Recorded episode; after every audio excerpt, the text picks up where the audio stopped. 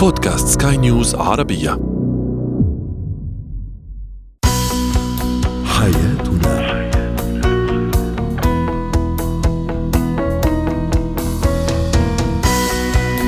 أهلا بكم مستمعينا الكرام إلى برنامج حياتنا، برنامجكم اليومي الذي يعنى بشؤون الأسرة وباقي الشؤون الحياتية الأخرى والذي يمكنكم الاستماع اليه عبر منصة البودكاست لسكاي نيوز عربية. معي أنا طيبة حميد. نتحدث اليوم عن الشريك المغترب وكيف ننجح العلاقة الزوجية في ظل بعد المسافات. وفي زينة الحياة الحديث عن أسباب عادة قضم الأظافر لدى الأطفال ونسلط الضوء أيضا على إتيكيت الانتقاد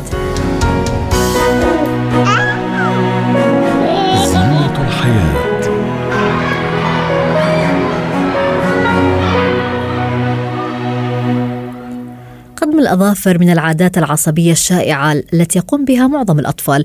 قد تسبب لهم هذه العادة نقل الجراثيم والأمراض إلى الأمعاء أو قد تؤدي إلى التهابات في المنطقة المحيطة بالأظافر. للحديث عن هذه العادة وأسباب هذه العادة تنضم لنا الخبيرة التربوية هبة شركس. أهلا بك أستاذة هبة معنا في برنامج حياتنا. اليوم يعني أغلب الآباء يطلبون من أطفالهم الكف عن ممارسة عادة قضم الأظافر من دون النظر إلى أسبابها. دعينا نتحدث في البداية عن هذه العادة هل هي طبيعية وما هي الأسباب وراءها؟ آه، هو موضوع قضم الأظافر من المشكلات ال- الشائعة فعلا عند كتير جدا من الأطفال وطبعا الأسباب وراها أحيانا بيكون التقليد إن الطفل بيشوف شخص كبير في البيت بيعمل كده أو بيشوف أطفال زملاء له في المدرسة أو في البيت بيقوموا بعملية قضم الأظافر فبيكون كنوع من أنواع التقليد. فطبعا لازم بداية ننظر هل إحنا كآباء وأمهات بنمارس العادة دي ولا لأ. ال- النقطة الثانية بتكون آه، دليل أو مؤشر على آه، عدم قدرة الطفل عن التعبير على مشاعره. يعني لو الطفل حس بتوتر حس بارتباك آه، حس بالخجل بيبدأ يمارس هذه العادة. فإحنا مهم جدا إن كل أب وأم عندهم طفل بيمارس العادة دي إنهم يراقبوا إمتى. بيمارس العادة دي لما بيكون حاسس بإيه بيمارس العادة دي.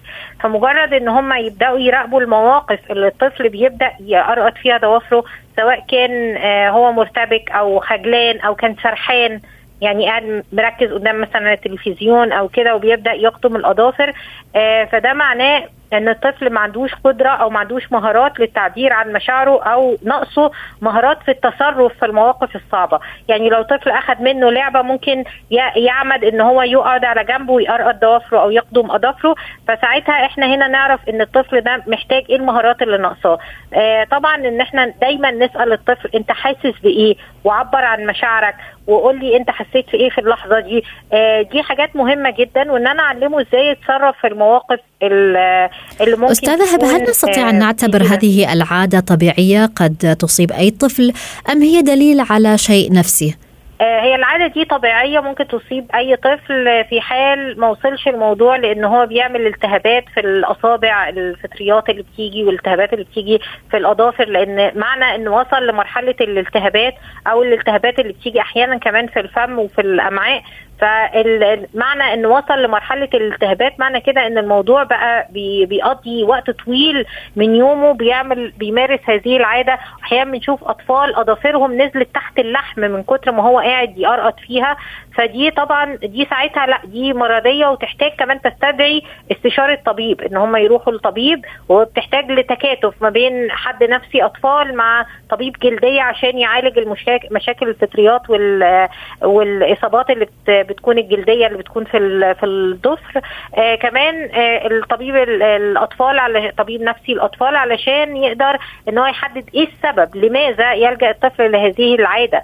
ف آه، لكن طول ما هي الموضوع بسيط يعني أحيانا بشوف الطفل بي بيمارس العادة دي لكن مش أغلب وقته ومش كل ما يكون سرحان ومش كل ما يتعرض لتوتر بي آه، بيمارس العادة دي كيف يجب فالfrequency يتعامل. الأهل مع هذه العادة؟ اولا المفروض إن الأهل حسب عمر الطفل يعني الطفل الصغير مش لازم ننبهه قوي للعادة قد ما مهم إن إحنا نشغله بحاجة تانية. يعني إيه؟ يعني مثلا ممكن أجيب له آه، عجينة الصلصال السلايم الحاجات اللي الأطفال بيلعبوا بيها. ال kinetic sand بس طبعا بشرط إن هي تكون آمنة صحيا وأديها للطفل وأحاول إن هو باستمرار يشغل نفسه. لما ألاقيه بيعمل كده أجيب آه، سيارة أو أجيب لعبة ودمية وأقول لها تعالي أو أقول له تعالى نلعب مع بعض. فإن أنا أحرك الطفل وأشتت انتباهه على إن هو يحط صباعه في فمه أو إن هو يمارس عاده قطم الأظافر ده أفضل بكتير من إن أنا أنبه الطفل وأقول له شيل إيدك من آه، أو بطل تعمل كده. لأن الطفل آه، هو ساعتها بيعملها على مستوى السبكونشوس. أو على مستوى اللاوعي فأنا كمان لازم أتعامل مع اللاوعي. نعم. فأبدأ أشغل ال- الطفل ده بيكون أفضل. لو الطفل أكبر سنا يعني بنتكلم على طفل عنده ست سنين سبع سنين ممكن ساعتها أقول له إن في وقت غير اللي بيمارس فيه هذه العادة. يعني في وقت تاني أقول له بص آه، ضوافرك بقت عاملة إزاي؟ إيدك هتوجعك آه، أسنانك ممكن يحصل فيها مشاكل. وأبدأ أتكلم معاه وأقول له لما ألاقيك أنت بتعمل كده وأنت مش منتبه هنبهك. نعم. فيبقى بتفق معاه في وقت غير نفس الوقت اللي هو بيمارس فيه العادة لكن فكرة إن أنا ساعة ما الطفل يكون حاطط آه، آه، إيده بيحاول يقدم اظافره فأنا بضربه على إيده أو بشيلها أو بنهره الكلام ده بيخليه يتشبث أكتر بالعادة. طيب دعيني أستوقفك هنا أستاذة هبة. البعض من الأهل يحاول طلاء أظافر الطفل بمحلول مر. يعني هل هذه الطريقة صحيحة؟ آه، هي الطريقة دي غير فعالة. لأن الأطفال عادة بيبدأوا عاده قطم الأظافر بعد سن السنة. يعني ما بنشوفش رضيع بيقدم أظافره آه، لأنه ما بيبقاش لسه عندهم أسنان. فهو بعد لما بيبدأ يطلع لهم الأسنان الأمامية بيبدأوا يقدموا أظافرهم. والطفل اللي في العمر ده بمنتهى البساطة بيروح يغسل إيده. بيحط مية على إيده بيغسلها في بعض نعم. الأطفال بيمصوا الحاجة المرة دي وبعدها بيكملوا عادي آه يعني أطفال بيبقى عنده حيلة إن هو يتعامل مع الموضوع آه لكن نعم. مثلا بنتكلم على مص الإصبع أو بنتكلم على بعض العادات ال- التانية آه فبرضه حتى الصبر والمر والحاجات دي لم تثبت جدوى حتى اتعمل عليها دراسات فلقوا إن نسبة ال- اللي بيستفيدوا من الطريقة دي سواء ربط إيد الطفل أو وضع الصبر عليه أو الأشياء دي نسبة اللي بيستفيدوا منها لا يتعدى من 5 ل 7% نعم. ده في دراسات علمية معمولة. وضحت لكن ال- الفكرة. ال- شكرا لك الخبيرة التربوية هبة شركس. هو وهي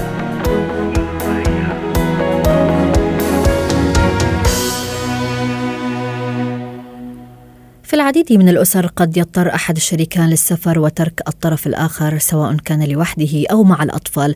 قد يكون هذا السفر طلبا للدراسة أو العمل وتأمين حياة جيدة للعائلة. وقد يقع بالفعل الشريكان في حيرة من أمرهما في كيفية التعامل مع بعضهما البعض والتغلب على مشكلة المسافات وبالتالي تقاسم المسؤوليات وما غير ذلك. فكيف إذا سيحافظان على هذه العلاقة؟ هذا ما ستحدثنا به الاختصاصية النفسية والأسرية لما الصفدي. أهلا بك أستاذة لما معنا.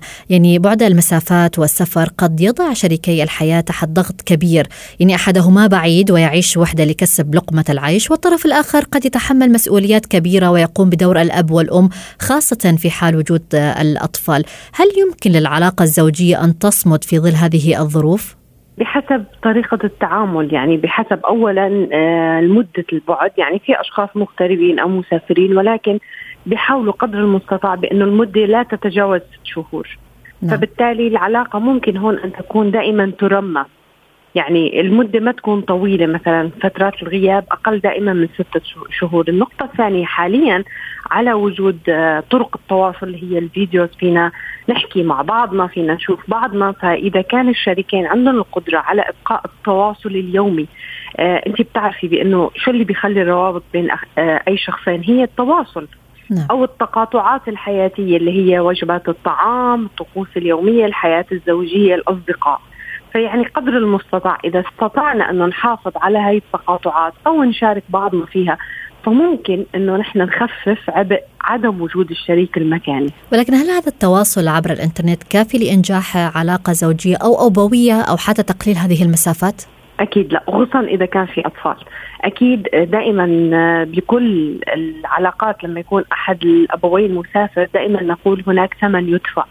يعني إذا كان ثمن النجاح ثمن المادة ثمن التطور فهو ثمن ولكن في خسارة بالمقابل. فالخسارة بتكون دائما أيضا محسوبة لأنه الأطفال في أعمار معينة أنا دائما بنصح بأنه لحد عمر الست سبع سنوات الطفل هو محتاج وجود الأم ولكن بعد عمر الست سبع سنوات الطفل هو بحاجة أكثر لتواجد الأب كمثل أعلى في الحياة. فعدم تواجد الأب بهي المرحلة الطفل في عنده خسارة.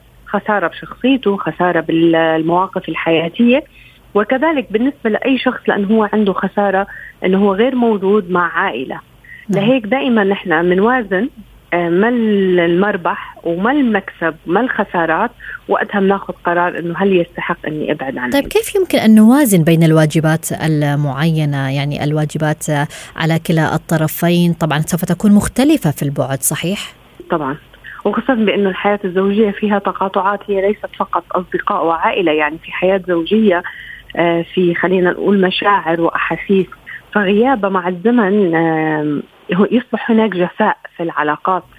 واحيانا للأسف بعض العلاقات ممكن تصل إلى يعني خط النهاية، بعض العلاقات بيصبح فيها مشاكل الشك والغيرة. هاي هي الآثار السلبية اللي بتيجي نتيجة إنه في أحد الأشخاص مغترب، ولكن خلينا نكون واقعيين بأنه نحن أحيانا الظروف تحكمنا صحيح. الظروف هي الأقوى، فبالتالي لابد انه يكون عندنا دائما خطط بديلة لنحافظ على هي العلاقة.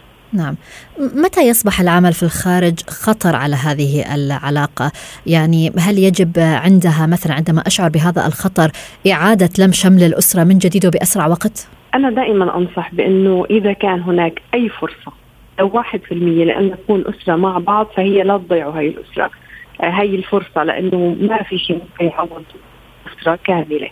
ولكن لو كانت الظروف سيئة لا تدع مدة زمنية بأنه يكون في غياب ما بين الشريكين تتعدى ست شهور.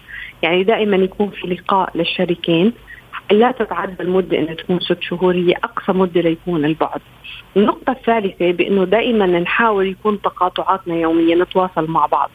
رسالة اليوم لكل أب وأم هم بعاد عن عائلتهم وأطفالهم بأنه حاليا أسهل ما يمكن حاليا هي برامج التواصل نعم. والفيديو فيها يومي. المفروض يكون يومي مع الأطفال نسألهم شو الأخبار شو اللي صار معكم شو المشاكل وهي أصلا حتى بتكلفة مادية قليلة. فيعني هي خلينا نقول نستفيد من التطور لإحياء العلاقة الزوجية. نعم. لأنه هي نقطة جدا مهمة. طيب لو كان شريك الحياة مثلا يعيش في بلد معين وأنا أعيش في بلد آخر هل هل يجب مثلا أن أشركه في جميع التفاصيل حتى في المسؤوليات أن يقوم ببعض المسؤوليات وهو في البلد الآخر؟ طبعا. طبعا. وهي من النصائح اللي بنصحها دائما لما الأم بتقول بأنه ابني عنيد متمرد الأب مسافر. لا الأب لازم يكون موجود لازم الأب آه مثل ما حكينا كل يوم مثلا فترة المساء انتهى العمل انتهى الشغل هو فترة السهرة فلازم هو يتكلم مع الأولاد قبل ما يناموا ويحكيهم شو مشاكلكم شو صار معاكم اليوم يكون متابع لأنه أحيانا شو اللي بيصير؟ الأب غايب والأم هي أمام المسؤوليات. هذا السيناريو التقليدي بالمجتمع العربي. نعم. المجتمعات الآسيوية يمكن يكون العكس الأم هي الغائبة والأب موجود. ولكن لما بيفشل الأولاد أو بيصير أي مشكلة فالطرف الثاني بيضع اللوم على الأم على الموجودة مع الأولاد. لهيك الأفضل بأنه كل عائق كل مشكلة كل تحدي يكون كل أفراد العائلة معهم خبر فيه وبيتم التشارك بإيجاد الحلول. يعني على الأقل يضل إحساس بأنه إحنا عائلة واحدة ونخفف عدد الخسارات من البعد من أحد الطرفين. طب أستاذة لما ماذا لو جاء السفر مع بداية الزواج؟ يعني في أول سنة زواج كيف سيكون التعامل في هذه الحالة من قبل الطرفين؟ لما يكون ما في أطفال بيكون الخسائر أقل. لأنه في شخصين هن مسؤولين عن حياتهم واختاروا هذا النمط من الحياة. فبالتالي يعني دائما الأطفال نحن بنقول بأنه في فترات عمرية من حياتنا إذا راحت لا تعوض. ولكن طالما شخصين راشدين هم اختاروا حياة ولأي سبب من الأسباب في بعد بينهم فنحن دائما نقول بأنه نحن ننظر لأي جانب إيجابي بأنه هي مرحلة مؤقتة ستنتهي. أكيد في لها سلبيات ولكن دائما في أمل قادم. تحسين وضع اجتماعي لم الشبل سابقا. نعم. حاليا في أشخاص بيهاجروا دول أوروبية وثم بيبدأ بمراحل لم الشمل فدائما لما يكون ما في أطفال فهي بتكون بداية حياة. يعني هي فترة وستنتهي وبعدين الشريكين رح يتم اللقاء فيما بينهم. شكرا. وبترجع كل العلاقات اساسها هي كمية الحب ما بين الشريكين لأنه أنت عارفة في بعض العلاقات هشة. بالتأكيد. فالسفر والغربة رح يحطمها نهائيا ولكن في علاقات لما يكون الحب والثقة موجود يعني حتى لو كان في بعد فترات زمنية معينة ما بيأثر على نوعية العلاقة. بالتأكيد شكرا لك على جميع هذه التفاصيل الاختصاصية النفسية والأسرية لما الصفدي حياتنا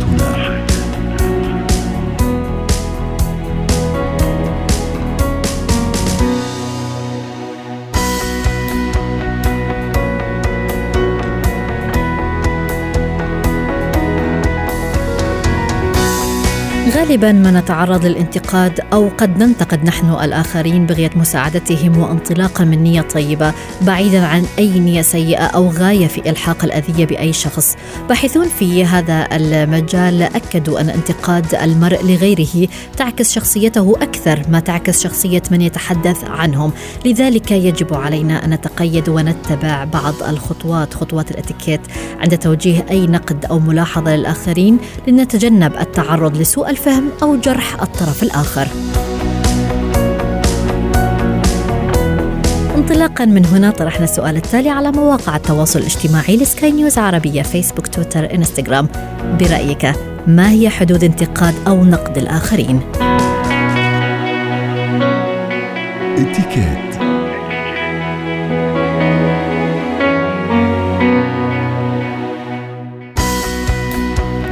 من ضمن التعليقات الواردة من المستمعين هافن تقول النقد صاير كمرض للناس بينتقدوا ويهاجموا أي سيء ما بينطابق أو ما بيتواصل مع أفكارهم وما بيعرفوا احترام رأي الآخر. فمثلا إذا كان هناك بوست آه، بسيط بيحكي عن نوع أكلة معينة وشخص كتب أنه هو ما بيحب هذه الأكلة وهي حرية شخصية بيصيروا الناس بيردوا عليه ويجادلوا بهذا الموضوع. من تعليق هاف نذهب إلى تعليق بن غالب الذي يقول يجب أن يكون نقدا بناء ويتوفر فيها الصدق وترجيح المصلحة. أما فؤاد يقول يجب أن يكون هناك احترام وأخلاق عند انتقاد الآخرين. رندا أيضا قالت حدود الأدب والذوق مهمة عند الانتقاد. إذا للحديث عن هذا الموضوع تنضم لنا سلوى عفيفي خبيرة الإتيكيت. أهلا بك معنا آه، أستاذة سلوى. يعني كيف يمكن أن نلخص اليوم إتيكيت انتقاد الآخرين؟ طبعا مثل ما تفضلتي وتفضل الساده المشاركين طبعا هناك آه، اختلافات بيننا كأشخاص ودائما أنا أشوف خطأ غيري أو الاختلاف أعتبره أنه خروج عن المألوف بالنسبة لي. ولذلك بعض الناس تعطي أنفسها الصلاحية بأن تنقد الآخرين. هناك بالفعل نقد بناء وهناك انتقاد. جميل. نقد بناء يعني تقديم ملاحظاتي بنية الإصلاح وأن أكون محددة جدا على سلوك الشخص وليس على الشخص بعينه. مع مراعاة طبعا الظروف مراعاة الوقت مراعاة الحالة التي أنا فيها وهو فيها أيضا. مراعاة هل أنا من صلاحياتي أن أوجه هذا الانتقاد أم لا. وهناك عفوا النقد. وهناك الانتقاد وهو التركيز على العيوب فقط أو السلبيات بطريقة هدامة بطريقة غير حكيمة قد تكون حادة مباشرة قد تكون عامة بدون إبراز أي شيء آه، إيجابي في هذا الموضوع. لذلك دائما نقول أنه هناك تكنيك نسميه sandwich technique مثل الساندويتش يعني يكون في خبز بالأعلى وخبز تحت وبالنص يكون الحشو وبيكون بعض المحسنات أو الملطفات للطعم. بمعنى أن أذكر أبدأ بمميزات أو حسنات للشخص أو لسلوك, لسلوك الشخص أو لأفعاله أو أدائه. ومن ثم آتي على النقطة التي أريد أن أنقدها أو أريد أن أعدلها. وأسألك مثلا ماذا كنت تقصدين بالسؤال الذي وجهتيه لي الضيفه السابقة؟ مثلا أنا يعني في حقيقة الأمر هذا السؤال لم يعجبني مثلا يعني ولكن أوصله لك بطريقة مهذبة. وفي النهاية أغلف يعني كلامي أو نقدي بأنك عموما أنت لديك لباقة في الحديث مع ضيوفك. في هذه الحالة أنا مهدت إليك أن تتقبلي مني الكلام الذي سأقوله. نعم. وهنا كمان أيضا يكون يعني هناك دور على المستمع أو المتلقي للنقد. جميل. لو تحبي نتكلم عنه بالتأكيد يعني دعيني أسألك يعني. يا أستاذة سلوى يعني طبعا. كيف يمكن اليوم أن نفرق بين الانتقاد وتوجيه النصيحة أم هما متشابهان الانتقاد هو يكون فقط مثل ما ذكرت إنه التركيز على السلبيات فقط دون حتى المساعدة في ولكن البعض قد قد يخبرنا مثلا أنا أود مصلحتك ولذلك سوف أكون أيوة. قاسي معك هل هذا آه. طرح صحيح؟ لا هذا طرح غير صحيح لا بد أن يكون هناك شيء من المجاملة التماس العذر للطرف الآخر تفهم الصورة الكاملة وظروف الشخص الآخر. حتى لو كان هذا الشخص مقرب أو من العائلة صحيح؟ حتى لو كان مقرب. آه، أحيانا يعجز البعض عن اختيار الأسلوب اللطيف بس هناك في ناس تستطيع أن تاسر قلوب الآخرين ويفعل ما أريد بالطريقة. يعني فهي الموضوع ليس ما أقول ولكن كيف أقول هذا الشيء. فلندرب أنفسنا خلينا نقول فلندرب أنفسنا على أن نستخدم الطرق اللطيفة. يعني نضع انفسنا مكان الشخص الآخر. هل أنا سأتقبل هذه الطريقة اللاذعة؟ لا. ويمكن أن أقول للشخص مثلا لدي صديقة بالفعل هي طريقتها direct straightforward مباشرة. فأنا قلت لها كذا مرة يعني لا تتوقع أن يكون كل الناس مثلك. ممكن تاخديني بالراحة يعني تاخديني واحدة واحدة وأنا حكون معك وسأستجيب. بالعكس هنا الإنسان الذكي كمان متلقي النقد لابد أن يراجع نفسه. نعم. لابد أن لا ياخذ الموضوع بمحمل شخصي أو بطريقة عاطفية ويتأثر نفسيا. بالعكس أنا آخذ ما يناسبني فعلا وأعمل على تصليحه.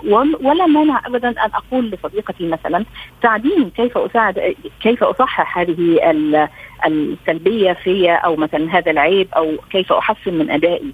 فلا بد أن يكون لدينا الإنصاف يعني هذا قادني للسؤال التالي أستاذة سلوى. في حال شخص ما مثلا وجه لي انتقاد بالعلن ولن يروق لي كيف يكون إتيكيت الرد في هذه الحالة؟ بالعلن تقصدين نعم؟ تماما. أمام الآخرين. أمام الآخرين. لا يك...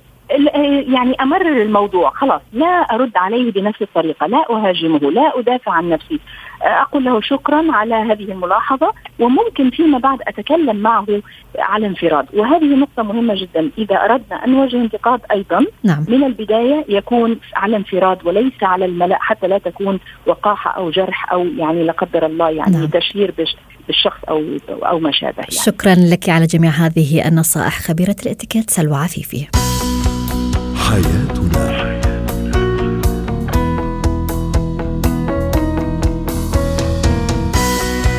وبذلك نصل وإياكم مستمعينا الكرام إلى ختام برنامج حياتنا. حياتنا